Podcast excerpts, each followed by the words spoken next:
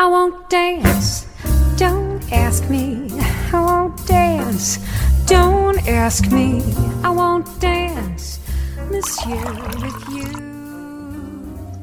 Olá, bem-vindos ao Simples Vinho, onde a gente desfruta toda a complexidade do vinho de forma simples, quase um bate-papo.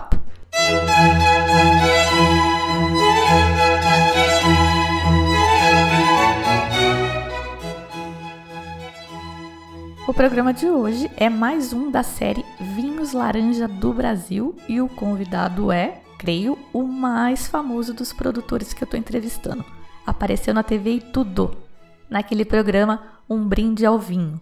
Foi lá a primeira vez que eu ouvi falar nele e do projeto Maluco Natureba que ele tem. E vocês vão ver que quando eu chamo de Maluco Natureba, eu não estou exagerando. Fiquei até surpresa mesmo nessa entrevista. O projeto chama Era dos Ventos e o produtor é o Luiz Henrique Zanini. Além da Era dos Ventos, o Zanini tem a mão também na Valontano, que é da família da esposa dele. A Valontano segue uma linha mais tradicional, tem uma risoteria show lá no Vale dos Vinhedos e está no portfólio da Mistral. Bora lá então?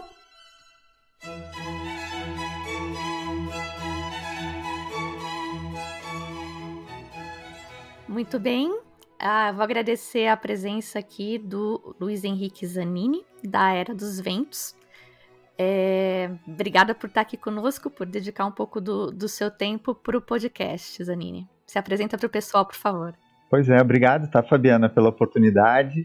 Uh, bom, meu nome então é Luiz Henrique Zanini, conhecido como Zanini, né? e eu já estou há 20 anos na vitivinicultura, né? Essa é a minha vigésima safra aqui no Brasil, ou Vindima, né? E fiz algumas uh, no exterior também, né? Então, uh, já tenho algum caminho rodado aí, né? Junto com os parreirais e os vinhos. Você estudou fora, Zanini?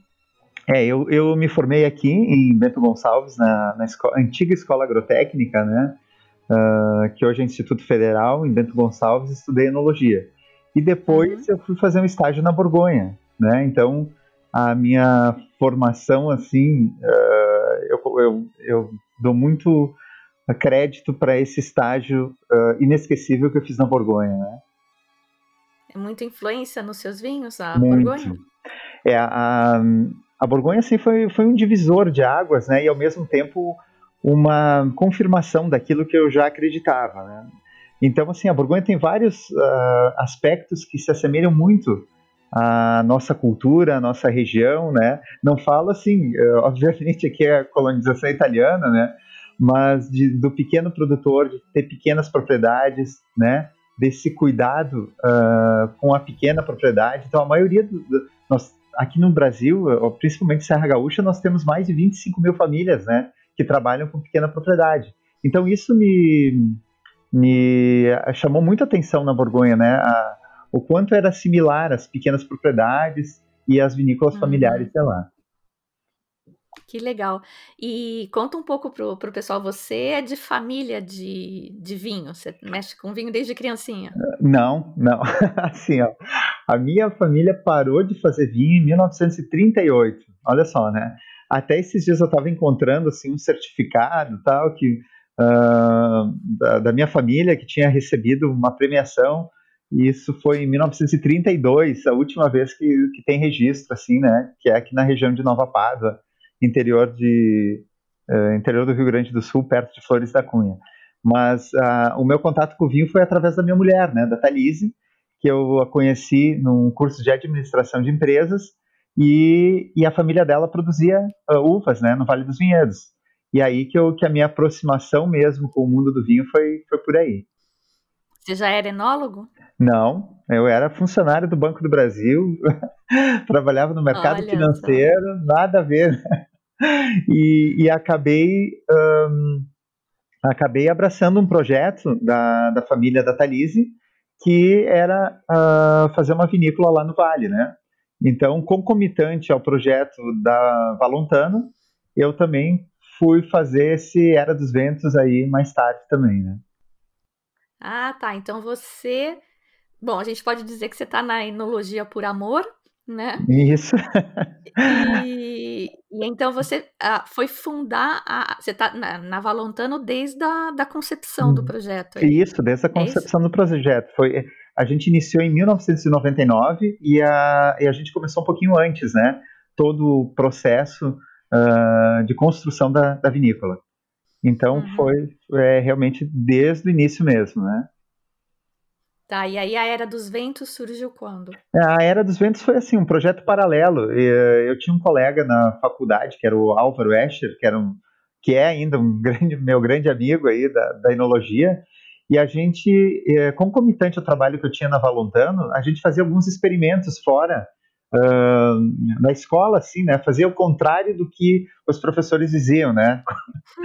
e, e, isso foi bem legal, porque a gente acaba descobrindo vinho com maceração, porque lá na escola diziam assim, ó, vocês, vocês façam vinho branco, não macerem mais do que uma hora, duas horas o vinho, e a gente tinha essa curiosidade de fazer uma maceração uh, mais longa uh, de vinhos de uvas brancas, né? Então assim acaba surgindo espontaneamente o primeiro vinho laranja do Brasil, lá pelos anos 2000, 2001, né?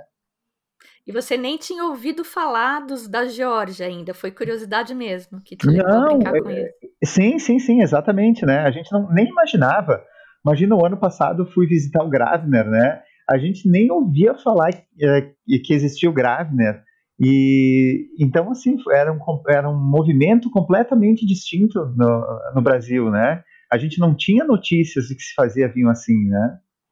Você sabe que eu tô adorando ouvir isso, uhum. porque eu estudei no. Eu não sou enóloga, né? Sou, sou sommelier, e eu estudei no Uruguai, que é um lugar minúsculo, né?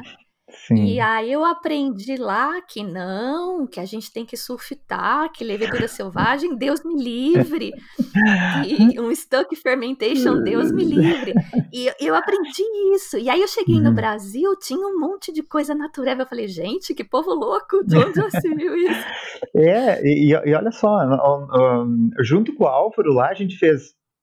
A gente não usava uh, metabisulfito nos vinhos, né? E também não usava nada, sabe? Era tudo fermentação espontânea. Isso uh, durante o período da faculdade, aí 2000, 2001, né? E então a gente acabava e não existia assim um nome, não era ah vamos fazer vinho natural. A nossa ideia não era uh, nem nem ser rotulado assim. E, e, como não é nem hoje, né? O nosso objetivo uh, era resgatar processos ancestrais que os próprios imigrantes italianos faziam, sabe? Que era fazer vinho nas macelas. É, uma coisa muito simples, né? Até jogava um pouquinho de engaço e tal. Era, é, era justamente um retorno, né? Então a Era dos Ventos acabou surgindo uh, dessa forma, né? Muito legal essa história. Então agora uma curiosidade minha que não estava no roteiro. Oi. É, esses vinhos antigos aí, a uhum. gente ouve falar que eles não eram muito legais, né? Que, uhum. Tipo, sei lá, o vinho que bebiam em Roma era uma porcaria, sim, né? Era mais para não beber água, que a água era perigosa. Uhum. E, e, e por que essa coisa de, de voltar para o passado, se a, a ideia de, do, do vinho ancestral, do passado aí, não era de um vinho bom? Uhum. Como é que é isso? Conta mais dessa motivação. É, assim, ó, o, por isso, o que é legal do conhecimento e da técnica, por exemplo, a Borgonha faz o mesmo estilo de vinho há milhares de anos, né? E uh, pelo menos lá descobrem o seu vinhedo, né? Essas coisas. E depois o método de fazer, a técnica é que muda algumas coisas, não a tecnologia, né? Aqui se vendeu uhum. muito em que a tecnologia ia mudar os vinhos, ia melhorar os vinhos, né? Não, a gente era só melhorar a técnica. Ou seja, desde sempre, o que, que é uva? É, o que, que é o vinho? É uma uva amassada. Né? Só isso, né? Ela começa a partir dali. Agora, se tu começa a ter cuidados nesse processo, é isso que vai diferenciar, né? Óbvio que a gente não quer beber vinagre. Então, tem que ter um cuidado maior na hora de elaboração. Então, o processo ancestral não significa que a gente também não vai aplicar, aplicar os conhecimentos técnicos que nós temos hoje, né? E o conhecimento, que é muito importante. Então, o resgate, sim, ao processo, né? Mas com o uso da técnica, uh, de, melhorando a técnica, né? Então, se, ah, se colocava todo o vinho, todas as, as, as uvas com engaço, né? Pô, por que não tirar o engaço ou, ou usar 5%, 10% só de uvas com engaço e que estejam lignificados, né? os, os, o engaço. Então, Lignificado são... é maduro? É isso, que fica que o, que o engaço ele fica escuro, ele não é um engaço verde. Não está mais né? verde. Uhum. Isso, então e, e isso ajuda, né? Então são, eu acho que isso sim é um resgate ao, a, ao, ao passado, sim, de como eram feitos os vinhos, mas claro com essa, com o aporte da técnica, com o conhecimento, né? Perfeito, perfeito. Uhum. Essa volta ao passado também é, é, meio que a história que o Gravner passou, né? Não sei se você uhum. estudou a história dele. Sim, sim, sim. Quando ele volta da Califórnia perplexo, né? Com os Exatamente. é, e, e era, é, justamente. E quando eu, eu conversei com ele o ano passado, assim, é, é, incrível, né? Porque assim, é, não faz sentido, por exemplo, eu não acho, né? Ah, fazer ânfora, vinho de ânfora no Brasil, uh, sabe, resgatar, o, o, resgatar algumas, algumas coisas que não, não são da nossa cultura. Mas ele sim, ele foi lá e buscou, né? Uh, uhum.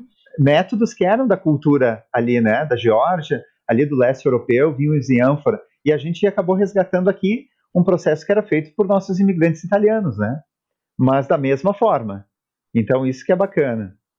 Então, essa a, a ideia de, de você fazer um vinho laranja, ela surgiu da, da experiência da, da, experiência que você queria uhum. fazer, né? Poxa, e se eu botar um pouquinho de casca, o que que uhum. acontece? Uhum. E do que você sabia que os antigos é, daí faziam, né? Exatamente, exatamente.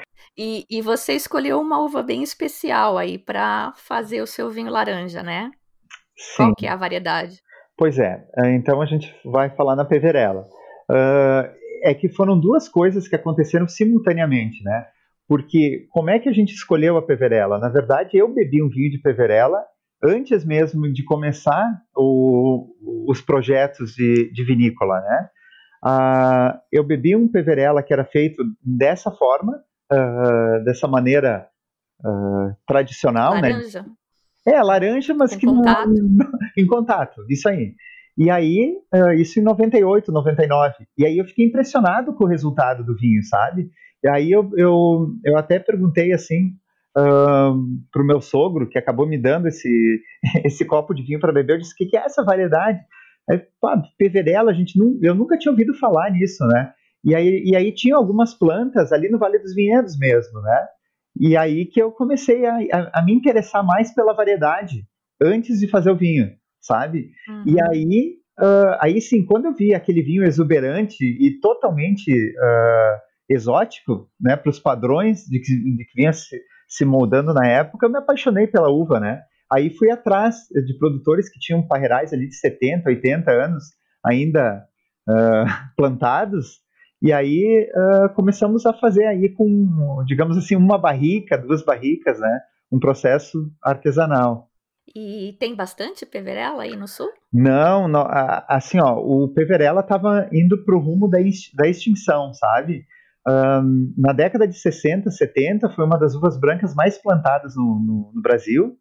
E, e, depois, com a chegada assim das multinacionais, que uh, viram um potencial grande aqui para espumante começaram a, a, exigir muito dos produtores uma reconversão nos vinhedos, né? Então eles queriam muito Chardonnay, Pinot, essas, essas variedades que obviamente se adaptaram também aqui, mas foram acabando as outras variedades como Trebbiano, como a própria Malvasia, como uh, a Peverella. Então nós chegamos ali em 2011 com menos de 18 hectares e, e ainda naquela década chegou a 7,6 Quer dizer, ela estava indo para a extinção mesmo. Então, por isso que a gente, uhum. a gente teve essa responsabilidade de fazer o resgate, né? Você sabe quanto tem agora? Mais ou menos? Não, não sei, mas tem aumentado, sabe? Eu acho que graças a essa valorização foi muito importante, né? Puxa, hoje, nessa data, um ano atrás, eu estava em Nova York apresentando o Peverella 2014, que tinha sido ele, eh, foi eleito, né, pelo guia Descorteados uh, como o melhor vinho brasileiro, né? Entre uhum. vinhos espumantes, vinhos tintos, né? Então isso ajudou muito as pessoas a prestarem um pouco mais atenção na variedade, né? Patrício Tapias deve ter ficado enlouquecido com esse vinho, né? Ele adora uma coisa diferente. Sim, sim. E, e realmente, assim, foi, foi, histórico, né? Porque um vinho literalmente feito à mão né, de, dessa forma artesanal, uh, ter, assim, despontou entre todos os vinhos brasileiros, né, ficando assim com uma uhum. pontuação histórica. Mas não é tanto pela pontuação que a gente fica contente, né, mas pelo reconhecimento da, da variedade. Isso que, que acaba sendo importante, né. Você ouviu esse barulho aí? Ouvi. Estamos com um gato acordado. Ele estava dormindo, Opa. mas agora ele está andando pela sala. Ah, não, faz parte do terroir. Eu me divirto aqui. Certo. É...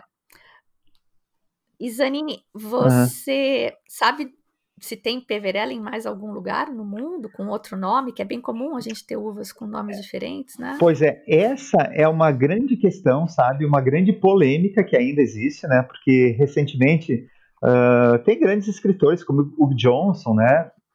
Uh, que colocam uh, que a, a, variedade é similar, né? A do, do verdíquio, verbíquio ou uma, alguma outra malvasia, mas é, mas é interessante assim que a gente não encontrou uh, nenhuma similaridade. Quando a gente, a gente, fez um projeto com uma vinícola italiana uma vez e a gente fez um, um estudo aprofundado no Vêneto, no Trento, né, sobre a origem mesmo, e não se encontrou nada pela ampelografia, né, estudo do formato da folha, e uhum. mesmo geneticamente não se encontrou. Então, assim, ela, por ela estar no Brasil há mais de 100 anos, eu acho que ela se adaptou muito bem e, sei lá, alguma forma de mutação. Sim, pois é. Uhum. Porque fora aqui do Brasil, a gente tinha relatos da Califórnia, que ficou quatro anos apenas lá, alguma coisa da Áustria, né? E norte da Itália. Não se tem mais, não se tinha mais nenhum outro lugar do mundo.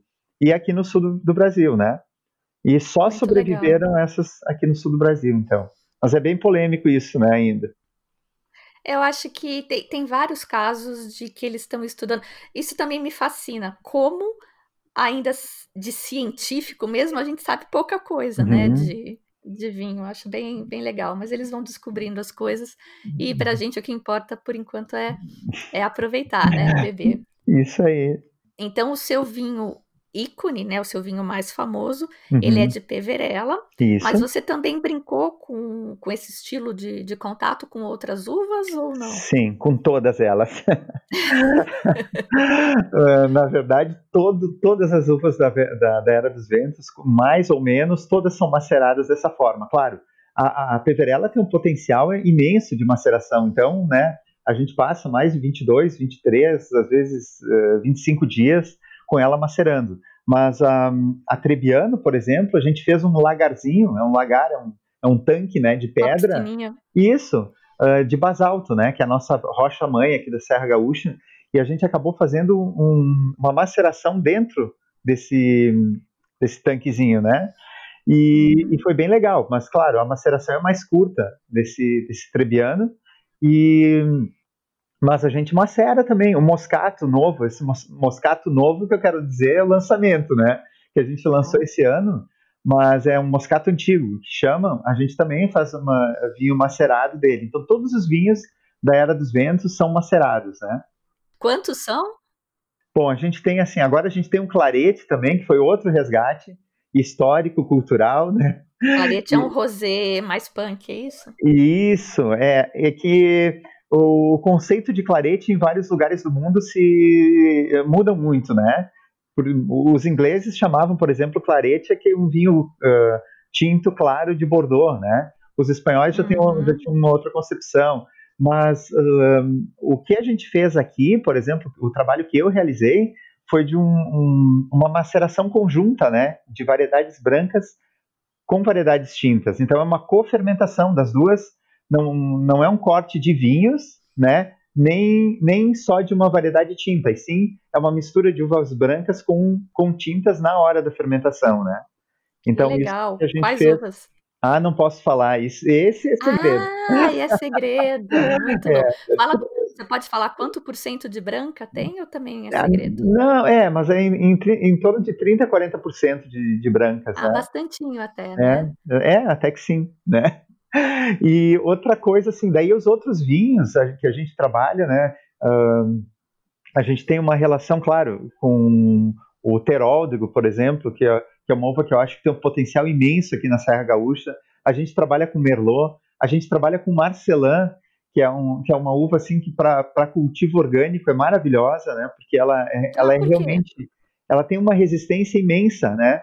A fungo, é uma uva extremamente resistente e então também é uma uva excelente. A gente trabalha com tempranilho, sabe? Então assim, uh, a gente trabalha com, com tudo, né? Além dessas variedades que a gente resgata, a gente trabalha com algumas uh, variedades tintas que meio anárquicas assim para o pro projeto. Né? mas é bastante, né? Eu achava que a era dos ventos fosse muito pequenininha. Mas, mas é, o, mas o problema é que a gente vinifica 500 litros só de cada variedade, 500, é, duas barricas litros. de cada e olha lá. Isso, isso aí, isso aí, exatamente, né? Quase um laboratório. É, isso aí, exatamente. Muito legal, mas enfim, como o foco é vinho laranja, Sim, vamos, vamos falar lá. dos laranjas. Vamos lá. Eu acho que você tem, até onde eu sei, você é o único que você tem que tem um vinho. Não sei se eu chamo de espumante ou não, porque eu não sei se ele uhum. tem tantas borbulhas no uhum. laranja. Isso. É isso? Isso, exatamente. A gente tem, olha só que, que legal esse espumante, né? É que a gente fez, em 2011, a gente fez um vinho de apacimento, né? Ou seja, uvas desidratadas de peverela, né? Uhum. Esse, vinho, esse vinho ainda, ainda está em barricas, eles, eles vão ficar 10 anos na barrica, né?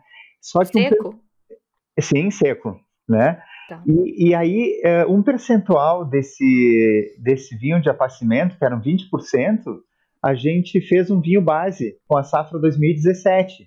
Então, a gente fez um blend, na verdade, de, uh, do Peverella é, que também foi macerado, da safra 2017, com 20% uh, desse vinho de apacimento, né, que era do, da safra 2011. E aí surgiu esse, esse espumante laranja.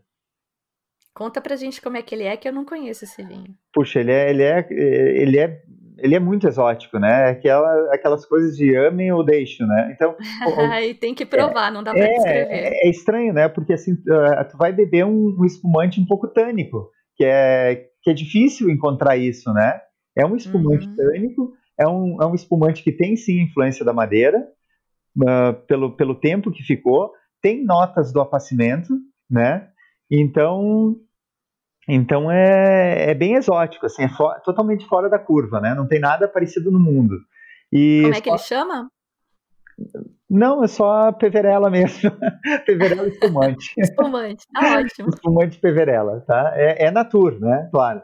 Mas o, o, a gente já acabou o primeiro lote, eu não tenho mais nenhuma garrafa, né? Foram, foram produzidas só 600 garrafas e agora a gente vai fazer um, um novo lote agora para o próximo semestre, né?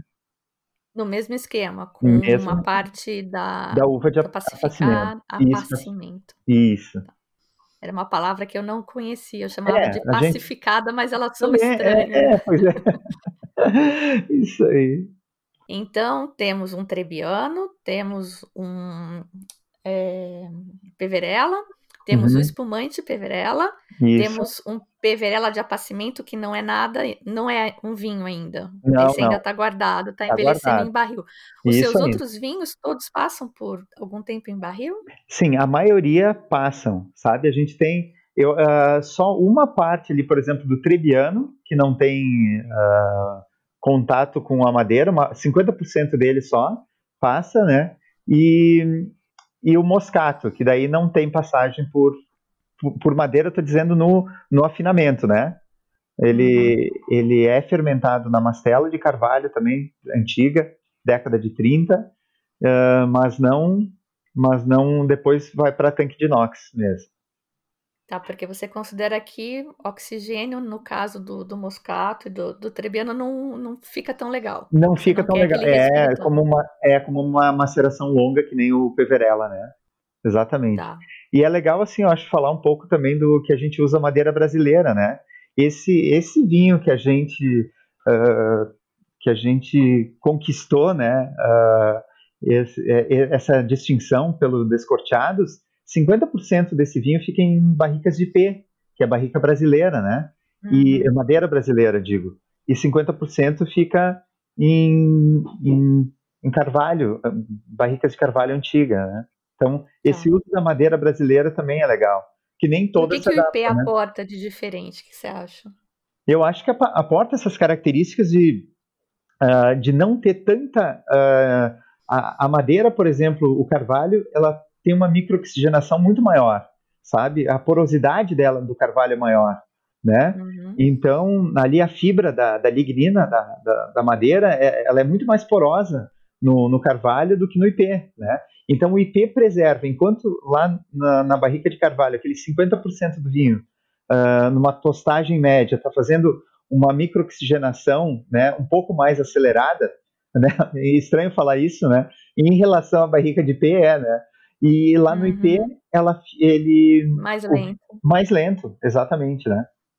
Mas em termos de sabor, você acha que não aporta nenhuma das. Porque não é o seu estilo também que a não. madeira aporte sabor, né? É, tanto assim que a gente trabalha com madeira de 17 uso, tá? A Era dos Ventos, a, a, a gente trabalha com madeira antiga justamente, né? A, a, gente de vez em quando faz uma tostagem nova, né, novas né, nela, mas a gente usa assim tudo, todos os vinhos são praticamente na madeira, mas madeiras que não aportam aquela, aquele uh, realmente sabor da madeira, né? A gente não quer temperar os vinhos, né, com, com uhum. carvalho. Ela, ela tem sim uma função uh, de realmente oxigenação. De isso aí, é... isso aí, exatamente, né? É, uma outra coisa que eu fiquei curiosa lá atrás e uhum. vou perguntar agora. Essa piscininha aí de, de basalto que vocês fizeram, eu esqueci o nome que você usou. É um lagar. Lagar, lagar. Uhum. É, e, e, ele interfere também, porque eu, eu, vejo bastante gente vinificando em ovo de concreto, tem o lance da, da, da, do barro também, né? Da, da argila. Como é da que é o basalto? Né? Pois é, foi um experimento que deu muito certo, sabe? E a gente testou com o Trebiano, então ficou, uh, ficou sensacional, né? Porque não tem, uh, não tem é, realmente essa uh, uma questão de, de macro-oxigenação, né? que a gente consiga, por exemplo, nas remontagens na madeira, o vinho fica muito mais suscetível a, ao oxigênio. E nesse lagar de uhum. pedra, que ele é mais fechado, é, realmente, sim, ficam aromas, uh, características mais re reduzidas, né, do que oxidativas. Então, isso foi, foi a grande diferença que tem. E outra coisa que eu acho que o, que o, que o lagar de basalto confere é, é essa questão, assim, da, do, do retorno da variedade da onde ele veio, da rocha mãe, né? É, minério com minério, né? A mineralidade, uhum. as pedras e tal. Isso, isso que é, que, é, que é legal. Então a gente quis deixar ele um caráter diferente do Peverella, né? Uh, para justamente uh, um, não é aportar né, as características da, da do, do, basalto, mas sim como ele se adaptaria nesse, nesse lagar esse vinho. É, é uma criança nova, né? Como Isso. é que eles casam as duas coisas? Como é que elas uhum. se. Muito interessante. O pessoal diz que fazer o, o vinho laranja é bastante desafiador para um produtor. O que, que uhum. você acha disso? Não é, é realmente é muito, é, é muito difícil, né? Porque assim, ó, a gente tem que ter, quando um vinho sofre uma longa maceração, e principalmente aberta, a gente tem que ter um cuidado muito grande uh, para a questão da oxigenação, né? Então, uh, a, a, gente tem que fazer remontagens sucessivas. A gente tem que ficar muito tempo lá uh, em cima do vinho, literalmente, sabe? Para realmente não deixar subir o ácido acético, né? subir uma acidez volátil. Então, é, é muito difícil esse... E, e é tênue, né? É muito tênue, assim o vinho, quando ele está tá em fermentação, para realmente desandar, sabe? Ainda mais que a gente não usa SO2, então é, é um cuidado muito grande que tem que ter. Você não bota nada, nada de SO2 nem para engarrafar? Não, para engarrafar sim. Sim, sim, a gente Mas usa. no né? processo né? nada? Não, no processo não, né? E assim. Levedura nativa também? Também, tudo. levedura, levedura é indígena, né?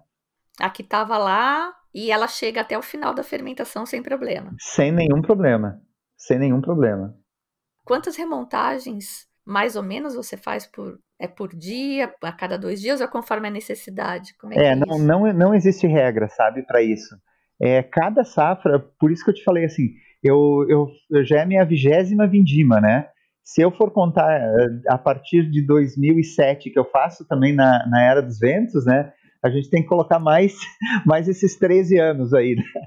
porque são, são vinificações diferentes que eu elaboro. Então, nunca uma safra é igual a outra. Nunca, nunca, nunca.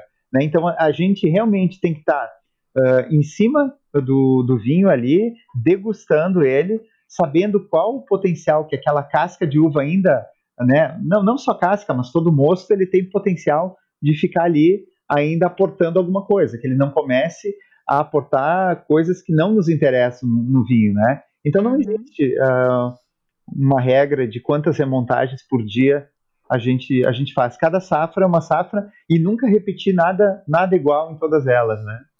Nossa. E é, isso é um desafio também, né? Você tem que acompanhar de pertinho qualquer bobeada. Uhum. É, exatamente. É isso aí. Você é, comentou que eventualmente você usa o, o, cacho inteiro, né? Você usa as partes verdes da, da planta também? É, é, a gente usa assim o cacho lignificado, né? Então, assim, um percentual de algumas uvas, não, não só na peverela, mas em algumas uvas a gente usa assim o, o cacho inteiro. Daí para facilitar, uhum. inclusive, todos os processos, né? E semente, de... você tem problema com semente? Não, ah, não. Desculpa, eu te cortei, você quer continuar falando? Não, do, não, é, é, não, é só, só isso, né? De, de realmente o, o engaço tem uma função importante. Então, inclusive para facilitar todo esse processo de remontagem, de, e, de aeração também do mosto é muito importante, né? Isso é bem Borgonha, né? Essa coisa Muito. do gás. é verdade. Mas tem que ser assim, uh, numa quantidade uh, cachos escolhidos mesmo, né? Não dá para uhum. colocar aleatoriamente, né? Os, os cachos. E semente? Você tira a semente? Não, não, você... a semente faz parte da, da vinificação. Ela é fica muito tudo. importante também, fica tudo.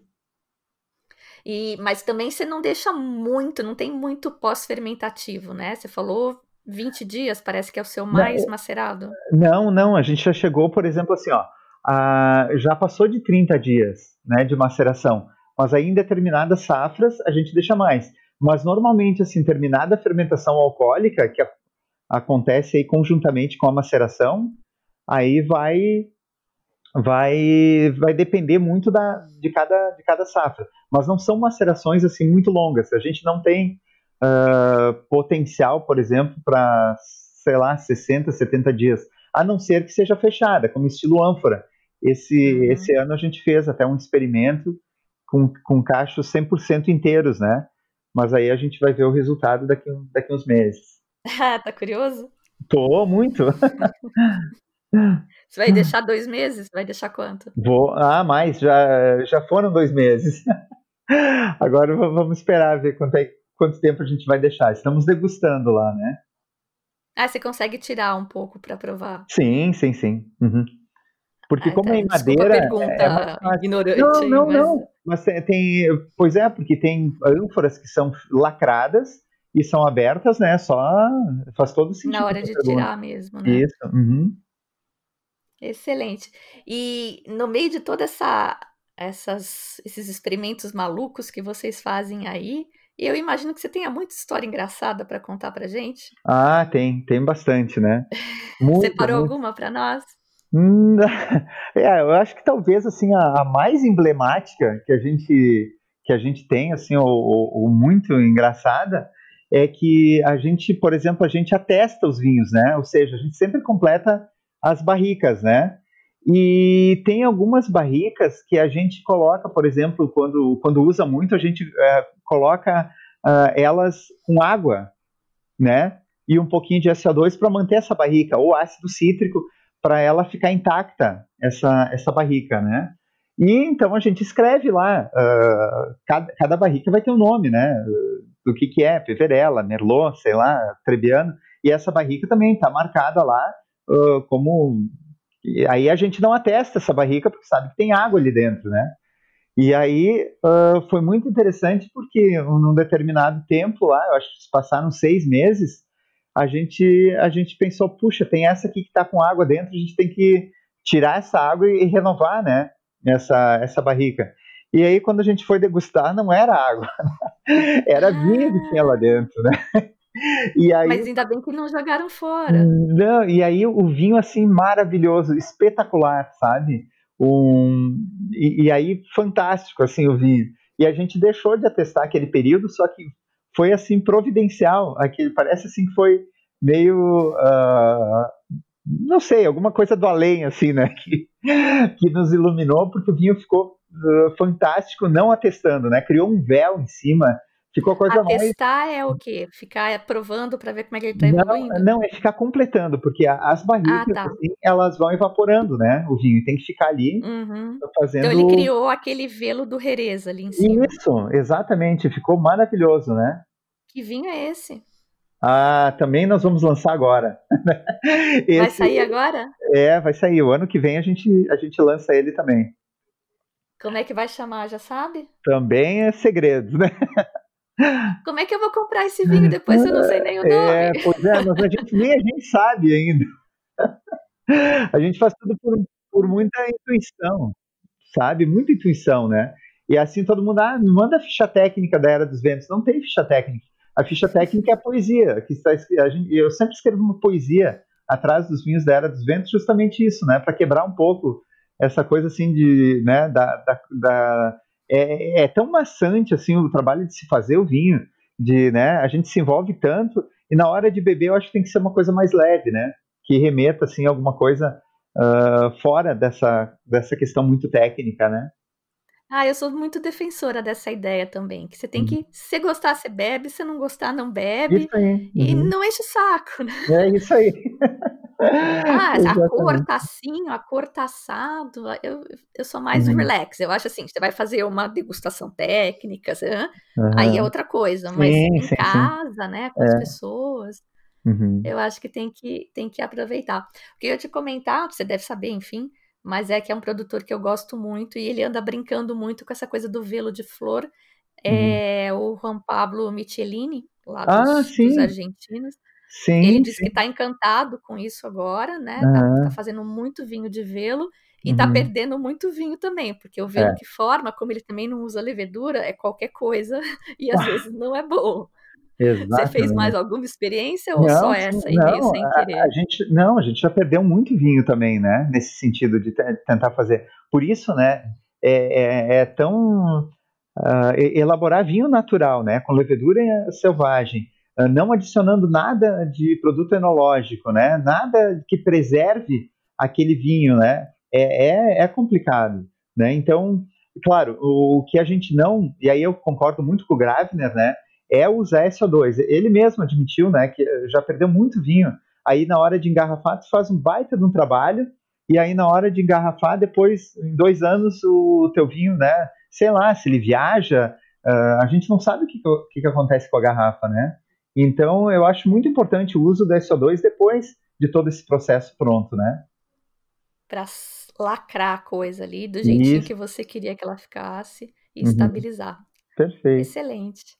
É, eu acho que era isso, Zanini. Você tem mais alguma coisa que você queria falar? Não, não, não. É isso aí. Eu acho que tá, tá ótimo mesmo. Gostei muito de falar contigo, né? Fui super espontâneo só, né? Então, talvez tenha passado alguma coisa que não, que eu tenho esquecido, mas tranquilo, tá, foi bem, bem legal. Excelente, eu gostei demais, não te conhecia. Uhum. Eu lembro que quando eu fui para o sul, é, uhum. eu, eu, selecionei alguns produtores para visitar e eu pedi para você e por algum motivo você não podia. Sim. Então não deu certo, mas. Uhum. Na próxima. É, numa próxima, quando deixarem a gente sair de casa de novo, Isso. porque tá. Tá, tá bom, Fabiana. Tá mas legal. quero sim, agradeço muito. Imagina, foi um prazer viramos fãs aqui, né? Não conhecia todo o nível da sua loucura. Eu achava que você era menos louco. É. Eu não tinha dimensão. Gostei ah, pra caramba. Ah, isso que Adoramos falei, coisas né? estranhas. É, não, é assim, as nossas fermentações, tudo com música, né? A gente usa muito Vivaldi, né? A gente usa muito essas coisas, né? De... Então isso, isso também é bacana, né? Eu nem, nem comentei aí na nossa entrevista, mas, mas é legal também. Então, é, trazer um pouco da arte, né? Para dentro da, da, da, vinificação é importante. Tudo, então, a poesia, a música, a pintura, acho que tudo, tudo é legal, né? uvas felizes. A gente já sabe que vacas felizes produzem mais É, leite, né? isso Eu imagino que isso valha para outros seres. Exatamente, acho que sim. Estamos todos conectados, né? Excelente, gostei demais. Muito obrigada pela participação e espero que a gente converse de novo em breve. Então tá, tá, Fabiana, um grande abraço, tá? Muito obrigado pela oportunidade. E aí, mais alguém aí com coceirinha de fazer uma degustação virtual com os vinhos do Zanini? Eu tô. Nossa, tô muito. A gente vai sim organizar, mas vai ter que ser mais pro final do ano, porque ele tá sem vinho, né? Produção muito pequena, vendeu tudo, ele tá com poucos rótulos. Mas guarda essa ideia aí na cabeça que a gente vai fazer. Muito bem, então, lembrando que dia 15 de julho temos a degustação com o Alejandro Viril dos vinhos Catena. Esgotou. Ok, que eram poucos lugares, né? Que a ideia é fazer um evento mais intimista e tal. Mas fiquei super feliz da Catena ter topado. Acho que é um baita reconhecimento do trabalho que eu venho fazendo também. E, claro, pela adesão e o apoio aí de vocês. Essencial. Seguimos então com as degustações virtuais, sempre com alguma coisa diferente e interessante rolando. A programação toda tá lá no site, mas quem quiser ficar sabendo antes e até participar do processo decisório da escolha dos vinhos, tem o grupo do WhatsApp. É só me pedir para entrar, né? Tá uma comunidade bem gostosa lá e muitas das pessoas agora já se conhecem também por causa dessas degustações virtuais que a gente está fazendo. É bem mais legal. Herança boa da quarentena. Enfim, tô muito feliz com o rumo que o Simples Vinho tá tomando. E isso, claro, é graças ao apoio e à audiência de vocês. Quem não quiser participar do grupo, super entendo, os grupos de WhatsApp são a neurose moderna. Eu mesmo sou fantasma em vários deles. Mas vou pedir, né? Eu podia estar roubando, eu podia estar matando, mas não, tô aqui humildemente pedindo para vocês. Vocês não querem participar do grupo e tal, mas não deixem de me seguir nas redes sociais. Isso é super importante para mim. Eu sei que é super chato pedir, resisti muito a fazer isso. Mas tenho encontrado um monte de gente que diz que segue o podcast e não me segue nas redes sociais. Isso para mim, número de seguidores, número de curtidas, interação, né, comentários, isso é importante para as pessoas que me avaliam, que me contratam, contratam os meus serviços. Como vocês sabem, o podcast é gratuito. Então, não é daí que eu tiro o dinheirinho para comprar sachê de gato, né? Enfim, me ajuda muito. Se vocês puderem, eu agradeço. É só seguir. Quem quiser, puder curtir de vez em quando, legal. Quem comentar, então, nossa, coraçõezinhos mil. Salvar o post ajuda super e ninguém nem vê, ninguém fica sabendo, nem eu. Só você e o algoritmo do Instagram. Mas bem, eu estava falando da agenda e das próximas degustações virtuais. Vamos ter, na sequência da catena, mais uma degustação internacional, porque estamos muito chiques. A gente vai então para Portugal degustar um vinho tempranilho branco, mas é um Blanc de Noir. É um vinho branco feito com uvas tintas, porque na Rioja tem uma mutação da Tempranilho que é branca, então lá você consegue achar poucos, mas enfim, tem alguns rótulos de Tempranilho branco. Esse vinho chega no Brasil trazido por uma ouvinte do podcast, olha que legal. Ela tem uma importadora pequenininha, ultra caprichosa, garimpa uns rótulos muito legais que não é, ela não garimpa sozinha, porque ela tá aprendendo de vinho com o podcast, mas enfim, ela tem uma equipe bem legal ajudando a garimpar os vinhos, entre eles o Dirceu Viana Júnior, que vocês devem saber, é o único Master of Wine que fala a nossa língua, paranaense. Mas enfim, o projeto deles chama For You Wine. É muito legal. Eu passei uma hora conversando com ela sobre esse projeto. Fiquei super empolgada. Quero fazer um podcast contando, porque a história é uma graça mesmo. Eles dizem que eles vendem histórias engarrafadas. Achei muito a minha cara isso. Enfim, o produtor deste vinho, desse tempranilho branco, que chama Câmbio, o produtor português, entrou na nossa onda também e ele vai madrugar lá no Alemar para participar da degustação conosco. Vai contar sobre o vinho dele. A degustação é aberta, não precisa comprar o vinho para participar, mas quem quiser, eu acho que devia. E vale dar uma olhadinha no portfólio deles também, porque, como eu disse, eles têm uns vinhos muito diferentes, muito interessantes. tem cupom e eu peço que vocês usem o meu cupom para que eles possam dar um tratamento diferenciado também para vocês, além de ter desconto, tá? Tem desconto. Mas, por exemplo, uma pessoa do Amapá que comprou o vinho, o vinho não ia chegar a tempo da degustação, eles deram um jeitinho lá, fizeram alguma coisa, uma mágica, que vão conseguir fazer que esse vinho chegue a tempo. O cupom certinho e as informações da degustação, tudo detalhado, tem no site e tem link direto lá no perfil do Instagram também. Chega de anúncios então? Ao longo do programa de hoje, você ouviu Vivaldi, assim como as uvas do Zanini. Esse foi o primeiro movimento das quatro estações Primavera, interpretado pela Classical Concert Chamber Orchestra e o Ashat Tigranian. Eu devo ter falado errado o nome dele porque ele é russo. Na abertura, como sempre, você ouviu Jane Monhai e Michael Bublé com I Want Dance. Eu sou a Fabiana Knossaisen e vou ficando por aqui com um simples vinho. Tchim, tchim.